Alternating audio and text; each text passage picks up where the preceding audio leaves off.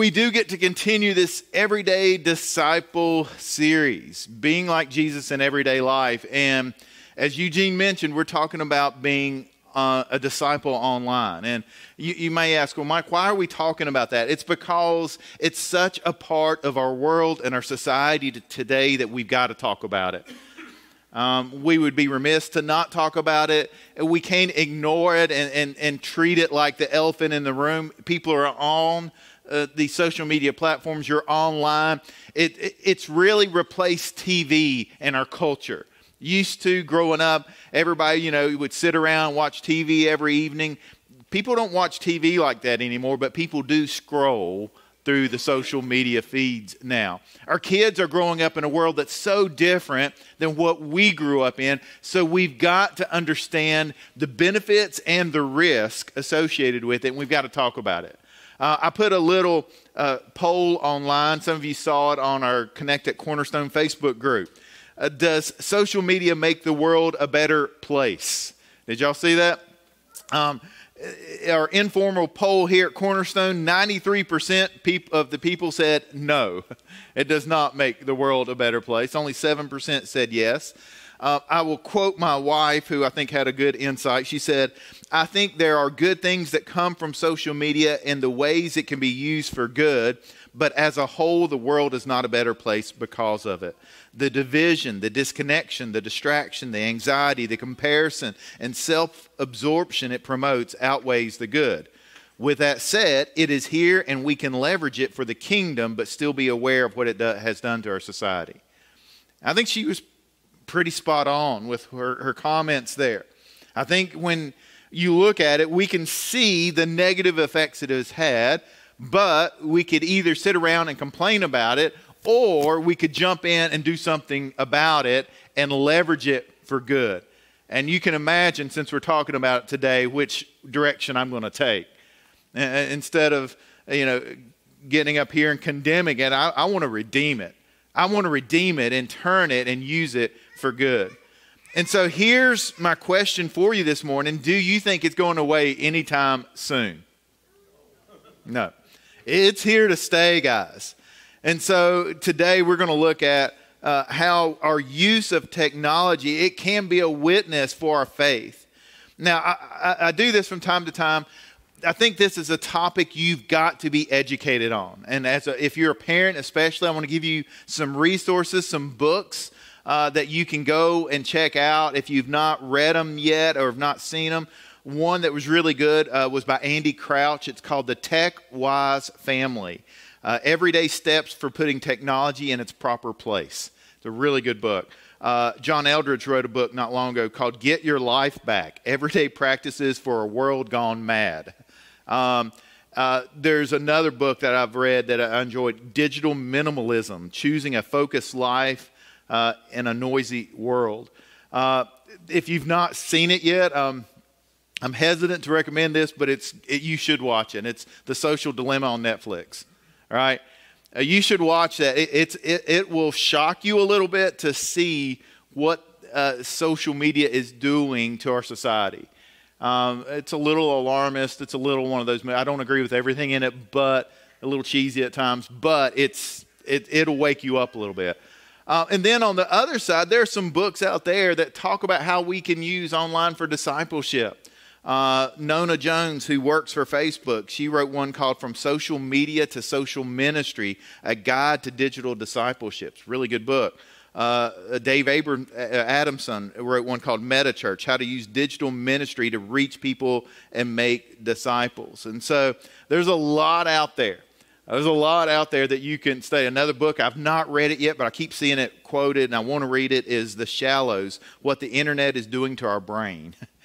and so that's not a Christian book, but it's just out there just talking about what is. There's so many resources, and it seems like everybody's talking about this right now because we're starting to see the effects of what has happened to children who have grown up in this digital world.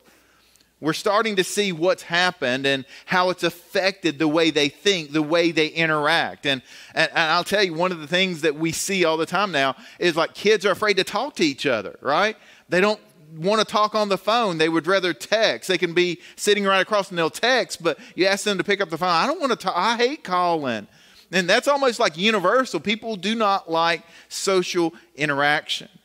Um, even though we live in a social media world, it's removed the social connections. And, and so that's why this is so important to talk about. Now, as a church, we're not afraid to use technology to reach people. Um, I'm thankful that we started live streaming probably four years before COVID hit. Uh, it put us in a unique position to really be able to reach people in our community when we shut down for those few months during COVID and, and to be able to keep connected with people who were unable to attend in person. I'm thankful for that. Um, it, it's interesting to me that we have a number of people that join us online each week. Some are unable to be here physically. Some live in different places, but they're staying connected and they're still part of our extended church family. And so when COVID, though, hit, it, it gave us a, a unique opportunity to, to ask some questions about what we're doing and why we're doing it. And uh, some things have surprised us a little bit. Um, one of the things that we see across the country and in churches, and we're seeing, and I've seen so many people talk about this, is online viewership is way, way, way down the last six months. Um, and I think there was such a surge during the, the, the, the, early years of COVID, and now it's like tanked, and people are just not really. And what that shows is people will use online resources to stay connected for a season, but long term, it's not really working. Um, and, and, so that, that, that poses some unique challenges. How do we move people from being online attenders to in person attenders, right? I think that's a, a goal. I think every church, I would hope, would say uh, online is not bad, but it doesn't replace the, the physical gathering of the saints in the church, right? It, it can't replace it, it, it, it supplements it it, it, it's nice to have when you're on vacation. It's good to have when you're unable to be here. And it, it's a way to reach people who may not come to church in the first place, but it doesn't replace uh, what we do here on Sunday morning. And that kind of brings me to my first point this morning I want, I want to share with you is the internet and social media, they are tools that can be used for good or for evil. I, I, I would, it's not inherently evil uh, but it can be evil. Not inherently good, but it can be good. And so it's how we use those tools that determine really the effectiveness of them. Um, I, have heard Craig Groeschel, who's a pastor in Oklahoma, he said many times to reach people no one is reaching, we have to do things that no one is doing. And, and I believe uh, you look at our world, and people aren't going to come and just knock down our doors and, and show up at church because you have a nice sign, or because you have good coffee, or because you have a good worship team. It's going to take relationships, it's going to take connection and, and to reach people that, that aren't being reached, we're going to have to do some things differently. And technology is a place, the social media world is a place where we can go and have a presence and meet people where they are. First Peter says this it says, Instead, you must worship Christ as Lord of your life. All right? And if someone asks you about the hope, about your hope as a believer, always be ready to explain it. But do this in a gentle and respectful way. Keep your conscience clear. Then, if people speak against you, they will be ashamed when they see what a good life you live because you belong to Christ. Remember, it is better to suffer for doing good if that's what God wants than to suffer for doing wrong. Uh, what I love about that passage is it says we always need to be ready to give an answer. I, I, it doesn't matter where we're at if we're in person, if we're at work, if we're at school with our families, at the grocery store. I've had so many people like uh, just stop me and ask me questions about church or about faith out in public, and you have to be ready. And not just because I'm a pastor, but all of us, we've got to be ready because you don't know when God is going to give you an opportunity to say something. But social media gives you, you a unique opportunity to do that because all the time you are seeing people talk about problems. Amen? You're seeing people post about crisis they're going through uh, about life problems, about conflict in families. And uh, you, you see people at their lowest sometimes. It gives us an opportunity to jump in, not to beat them over the head, but to share hope and truth and love and, and, and share Jesus with them in their time of need. And so, if you start thinking about that, social media can be good or it can be evil, right? you, you think about it, we can use it for good. We can stay connected with families. And uh, that's one of the things that I still enjoy about social media is being able to stay connected to, to our extended family and see and college friends and see pictures and, and, and all the stuff from people we've not seen in years, but we're able to stay connected. But then on the flip side, you see the anxiety, you see the cyberbullying, you see all that stuff. You see the uh, the, the gossip. Matthew 12 says this Jesus says that everyone will give an account for every word that they speak. Every word that they speak. You're going to give a, a, an account. Now, I, I would add that you're going to give an account for every word you type as well. And that's a little scary. It's a little scary. Every email you sent, every text message you sent, every comment you posted, every tweet you tweeted, every everything you've done. You're going to give an account for it one day before God. And, and that scares me a little bit because I see how people use online to do things that they would never do in person. You know, it also scares me because the internet doesn't forget. All right. If you, post, if you post something out of anger, you post something out of immaturity, you post something that you shouldn't, and kids, remember this. You may think it's something silly or childish now, but when you're in a job interview five years from now or 10 years from now, it's still there.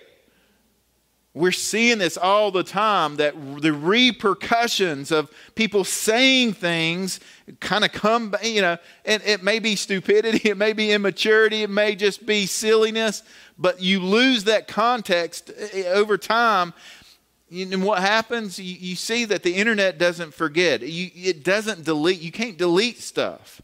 And you can't trust Snapchat or TikTok or Instagram. You can't trust them that your posts are going to stay private.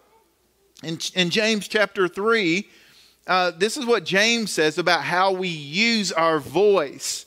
And again, I would say this is online, this is in person, but he says this sometimes, right, our mouth, it praises our Lord and Father, and sometimes it curses those who have been made in the image of God.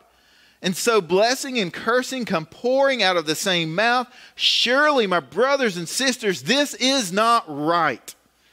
Does a spring of water bubble out with both fresh water and bitter water? Does a fig tree produce olives or a grapevine produce figs? No, and you can't draw fresh water from a salty spring. This applies to what you type and what you share and what you post just as much as what you speak. Do you use your, your, your, online one minute to, to type out and share a Bible verse saying, oh, this is so awesome and this is so great? And the next minute you're like, I'll tell you one thing. If this person does this one more time, I'm going to. I'm so tired of posts like that. I'm so tired of people complaining about family, complaining about uh, businesses, complaining about every.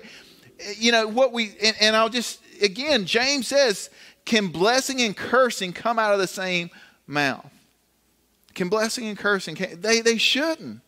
And so, you know, and I will say this too on social media, and this is where it gets, I think it's used for evil even when we don't realize it. You think sometimes, well, I'm not sharing gossip, so I'm not really participating in gossip, but you're reading it. Amen? Is there any difference?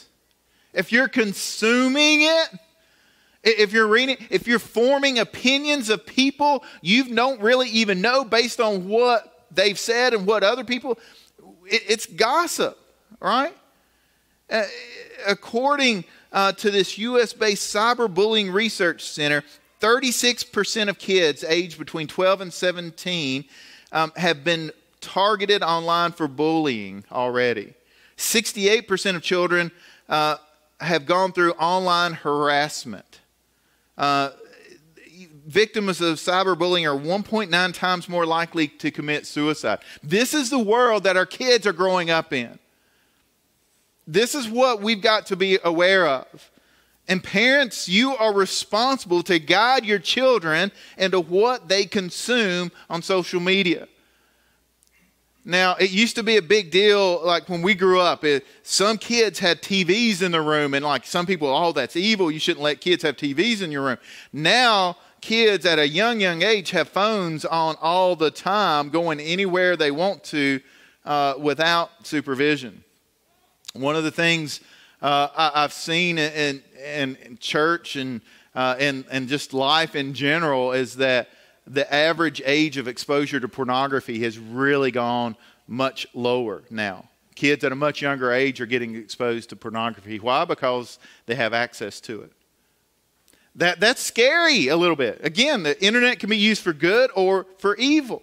It's also good that we have so much access to information that we've never really had before, where we can learn and grow and expand our knowledge and understanding of the world we live in. But we've got to be careful with that, with that, with that knowledge. And that kind of leads me to my next point. I feel like we can use the internet for good, and it, when we use it to do discipleship uh, from a distance. Uh, discipleship from a distance. Now, what do I mean by this?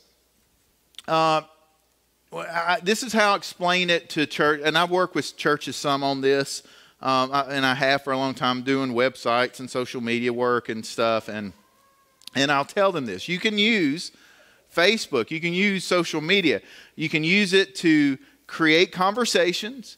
You can use it to build relationships. You can use it to challenge people to take their next step for Christ.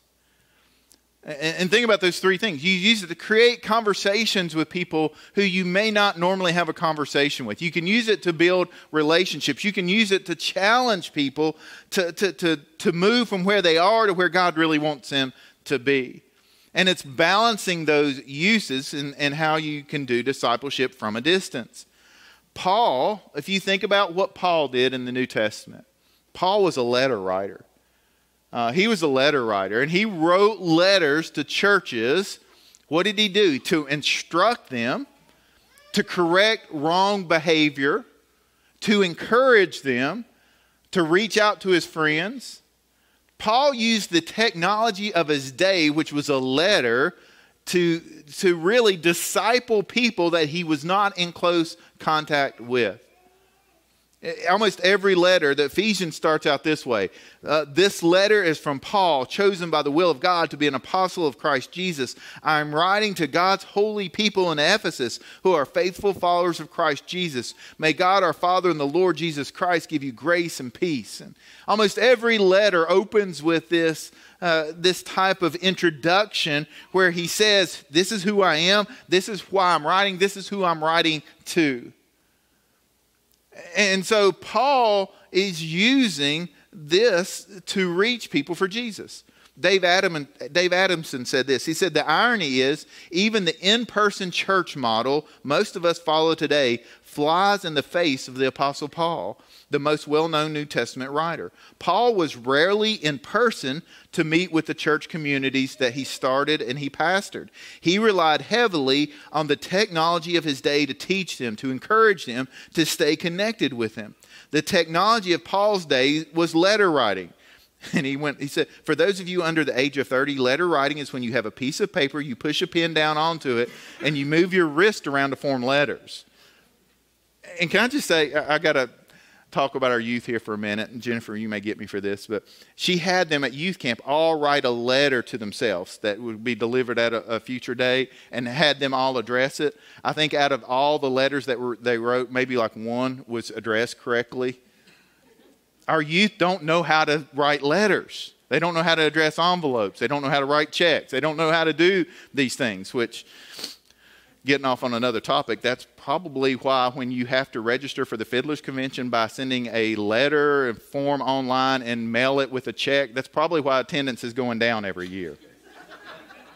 Just saying, that may be an idea. If you're in the Moose Lodge, that may be an idea. If you want younger people to come, you're going to have to give them a way to register that does not involve letter writing because they don't know how to do it. Okay? Um, social media is the technology of today. Letter writing was the technology of the New Testament era. But now we have podcasts, we have video on demand, we have live streaming, we have YouTube. Yet, if we use this technology in the way Paul did, it would be to encourage, to build up, to teach, to equip, to correct. That's when we read through Paul's letters, he was, I mean, he was direct, he was to the point, he was loving, but he was not afraid to call out behavior. Right? And so, as a church, I mean, why, why can't we use the technology of our day to reach people where they are? I'll, I'll tell you that almost every person um, that visits this church, when we ask, How did you find this church? Almost unequivocally, almost every time, it's, Oh, I found you online, and I've already watched services before you've attended in person. Almost every time, we, that's what we hear. I, I, I, found you online. I did a Google search. I was looking up churches. Sometimes it's I drove by and saw your sign, but then I went online and researched it. That's what people do today. Before you go somewhere, I do that with restaurants. I'm like, that looks cool, but I'm going to check out the reviews before I go. I do that. I, am a, I'm a researchaholic, okay? Maybe you're like, I, I research everything uh, before I go and before I experience because I want to know where do I park? What do we do? How do we get there? What do we? What does it cost? And all. And, and for church, people are asking the same questions: Where do I park? Where do my kids go? How long do the services last? What do I expect? Why? Because they're they're they're they're figuring out. They're getting their questions answered online. Did you realize that the the first largest search engine in the world, of course, is Google? Do you know what the second is? It's YouTube. That's where people go to ask questions. How do I fill in the blank? How do I, you know, I, when you're working on your house and you're like, how do I, you, you fill in the blank. It, that's, that's where you go to learn how to do stuff now. It, it, it, YouTube. And so, what about if the church got in social media and people say, How do I fix my marriage? How do I uh, read my Bible? How do I develop my prayer life? How do I handle conflict at work? What if the answers to those questions are the churches and the Christians providing scriptural, Bible based answers to people who are hurting? That's how we redeem social media and do discipleship. We answer questions that people are asking. We get online and we use it to really reach people. And so instead of letting social media influence us, what if we started using it to influence others for Christ? Creating conversations, building relationships, challenging people to take their next step. And that kind of leads me then, okay, if we're going to do that, we got to develop a plan. And so we got to develop a plan. We've got to learn how to share to the crowd, to the 12, and to the three. Okay, I'm just going to say this. I'm going to put this out there. This is my opinion. This is not scripture. I think a lot of people online overshare. Okay? I'm just going to say it. A lot of people post stuff online that does not need to be posted online. And we in person, now there are certain things you would not stand up in the middle of Walmart and say, Attention, attention, everybody. Um, I've got toenail fungus and I want everybody to, to pray for me. That would you, that's weird, right? You just don't do that. So why do you post it online for everybody to read? I don't want to read that stuff, okay? And I especially don't want to see pictures of it. so just stop it. Stop it. Stop it. You got to quit doing that. You share differently to the crowd versus now you may have your three close friends that you can reach out to and say, hey, guys, I need you to pray about this, and that's fine. But don't post it for everybody. There is a difference. You, do y'all remember that there used to be a social media app called Foursquare? I remember that. It was kind of short lived, but what everybody would do would post and they would check, and I was on it, so I can't make too much fun of it, but people would check in wherever they went. And if you checked in enough times, you could become a mayor of the place. Like you could be, I remember I was like, I got mayor of uh, El Torito one time, I think, or somewhere. I'm like, oh, that's pretty cool. You know, because I'm just going there all the time. But, you know, it doesn't exist now. You know why? Oh, it does exist, but nobody uses it. You know why? Because nobody cares where you're eating. Nobody cares. So why do you post about every place you go and everything you do? That doesn't need to go out to the, the crowd. I've got, like on Facebook, I've got a couple thousand friends. I don't know all those people. They don't need to know details about my life and my medical history and my kids. And there are certain things that need to stay private, that need to be shared with the people I'm close to. And so you need a plan for what to share to the crowd. How are you going to encourage those people that are connected to you without oversharing? Uh, so, Jesus, you look at his life, he often attracted huge crowds. Even the, the thousands would come and listen to him. They would come for the whole day and he would teach them. He would teach them, and on times he even fed them, right? But he was never just satisfied with the large groups. He would call out smaller groups of people from that. He had a group of disciples that followed him out, the 72 that he would send out, the, the 12 that followed him. And, and at times it seemed like Jesus was trying to run them off. It was interesting. He's like, Do you really want to follow me? Do you really want to do what I'm doing? Do you realize that you're not going to have anywhere to sleep? Do you realize the cost of discipleship? He's like, This is not an easy life you're living. he challenged them. He spoke to those 12 very differently than he spoke to the crowd. And then out of the 12, there were three, right? Peter, James, and John that he would draw away with and spend more time and challenge even further.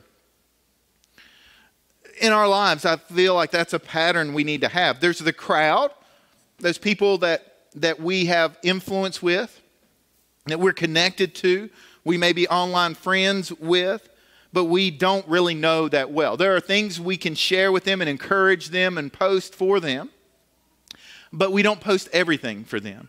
And then there's a 12, and, and those are the people, your, your, your closer friends, the, the ones who you are doing life with, the people in your life group. And maybe you have a message thread, a, a text message thread, or a Facebook Messenger thread. Maybe you have a private group you're a part of. You have some way, though, that you can share and encourage each other and maybe list out some of the things that you're really going through that the world doesn't need to know about, but those closest to you need to know about.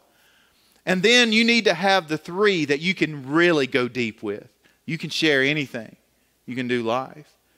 So, so in your life, how are you speaking to the crowd? How are you speaking to the 12? How are you speaking to the three? And what processes are you using online and in person uh, to do that? But if I could just say, just be careful what you post. Be careful. Don't post things that are going to embarrass your kids. Don't post things that people don't need to know about if they aren't close to you. Right? Uh, don't post criticism of your spouse. Please, please don't do that. And I see this far too often. But we speak to the crowd, to the 12 and to the 3 differently. Ephesians 4 says this don't use foul or abusive language. Let everything you say be good and helpful, so that your words will be an encouragement to those who hear them. And do not bring sorrow to God's Holy Spirit by the way you live. Remember, He has identified you as His own, guaranteeing that you will be saved on the day of redemption. Get rid of all bitterness rage, anger, harsh words, and slander, as well, of all, as well as all types of evil behavior. Instead, be kind to each other, tenderhearted, forgiving one another, just as God through Christ has forgiven you. I'll just tell you, so much of what I read online is not helpful. It's not good. A lot of it's gossip. I love how Dave Ramsey defines gossip. It's, any, it's discussing anything negative with someone who can't help solve the problem. So when you use that definition of gossip, how much online of what you read is gossip? When people are complaining about things that you have no power to fix or they have no power to fix, it's gossip. So don't participate in it. James says this if you claim to be religious but you don't control your tongue, you are fooling yourself and your religion is worthless. It's worthless if you can't control your tongue, if you can't control what you type, if you can't control what you post, then your religion is worthless. So, I want to close with this our response. Do you use the internet to make much of yourself, or do you use it to make much of Jesus? That, that's what it comes down to. Uh, do we use it to, to, to, to make it all about ourselves and look at me and look at what I'm doing? And have you been to a beach or anywhere like that or a vacation spot lately? All you see are people out there posing and taking pictures of themselves. Why? Because we're using the internet to, to, for, to, to paint a picture of ourselves that's flattering. We, we want to make ourselves look better than we really are. Or are we using the internet to make much of Jesus? You look in the Bible, the, you know, when people ask Jesus, what's really important? I mean, you look in Deuteronomy, Moses gave the Ten Commandments to the people, and the, the religious leaders are saying, well, which commandments are the most important? And Jesus said in Mark 12, of all, you know, he, in verse 29, I'll skip down. The most important commandment is this Listen, O Israel, the Lord our God is the one and only Lord. And you must love the Lord your God with all of your heart, all of your soul, all of your mind, all your strength. The second is equally important love your neighbor as yourself. No other commandment is greater than these. So, how do we do that? I want to close with six things that Andy Crouch shares about how we, kept, how we keep technology in its proper place. Six things. First, technology is in its proper place when it helps us bond with the real people we have been given to love. It's out of its proper place when we end up bonding with people at a distance like celebrities whom we will never meet. The second, technology is in its proper place when it starts great conversations. It's out of its proper place when it prevents us from talking with and listening to one another. The third thing, technology is in its proper place when it helps us take care of the fragile bodies we inhabit. It's out of its proper place when it promises to help us escape the limits and vulnerabilities of our bodies altogether. The fourth thing, technology is in its proper place when it helps us acquire skill and mastery of domains that are the glory of human culture, sports and music and arts and cooking and writing and accounting. The list could go on and on. But when we let technology replace the development of skill with passive consumption, something has gone wrong. Five, technology is in its proper place when it helps us cultivate awe for the created world we are part of and responsible for stewarding. It's out of its proper place when it keeps us from engaging the wild and wonderful natural world with all of our senses. And six, technology is in its proper place when we use it with intention and care. If there's one thing I've discovered about technology is that it does not stay in its proper place on its own. Much like my children's toys and stuffed creatures and minor treasures, it finds its way underfoot all over the house and all over our lives. If we aren't intentional and careful, we end up with an extraordinary mess. And so, does your use of technology point people to Jesus or alienate people from Jesus? I think that's the question we need to be asking today. Let's, let's close in prayer, and the praise team's going to come back up. Heavenly Father, in this series, we've been diving in and talking about our everyday life and how we live for you. And Lord, I pray that we would be known to be different from the world around us. That instead of being conformed to this world, we would be transformed by the renewing of our mind, that we would know what is good and acceptable and pleasing and perfect to you. My prayer is that we would be different in what we share and in how we share it. My prayer is that we would be people who are known to be making much of Jesus and how we live our life, and that includes how we live our life online. Lord, help us to develop relationships and, and, and, create conversations and help people to, to find their way back to you and take their next step with you. And Heavenly Father, my prayer is for each and every person that's here today that they would know beyond a shadow of a doubt, without any question, that they belong to you.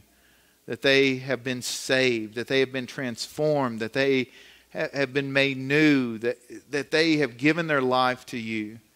And so, Heavenly Father, that's our prayer today that people would know that they have put their faith and their trust in Jesus and in Jesus alone to save them.